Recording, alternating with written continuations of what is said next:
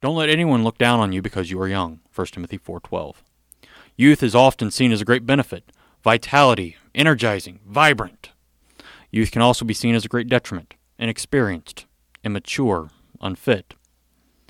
Many people hearing this devotion this morning are likely older than their pastor. This was the case with Timothy in Ephesus.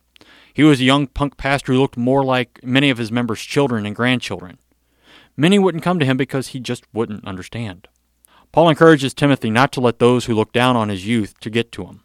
No one should discount a pastor's call just because he's young.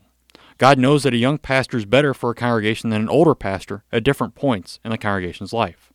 That's why God would send a young pastor. For the congregation in Ephesus, young Timothy was who God knew would be best for them. Whether your pastor is older or younger than you, thank God for your pastor. Thank him for allowing your pastor to shepherd your congregation. God knows what he's doing. Amen.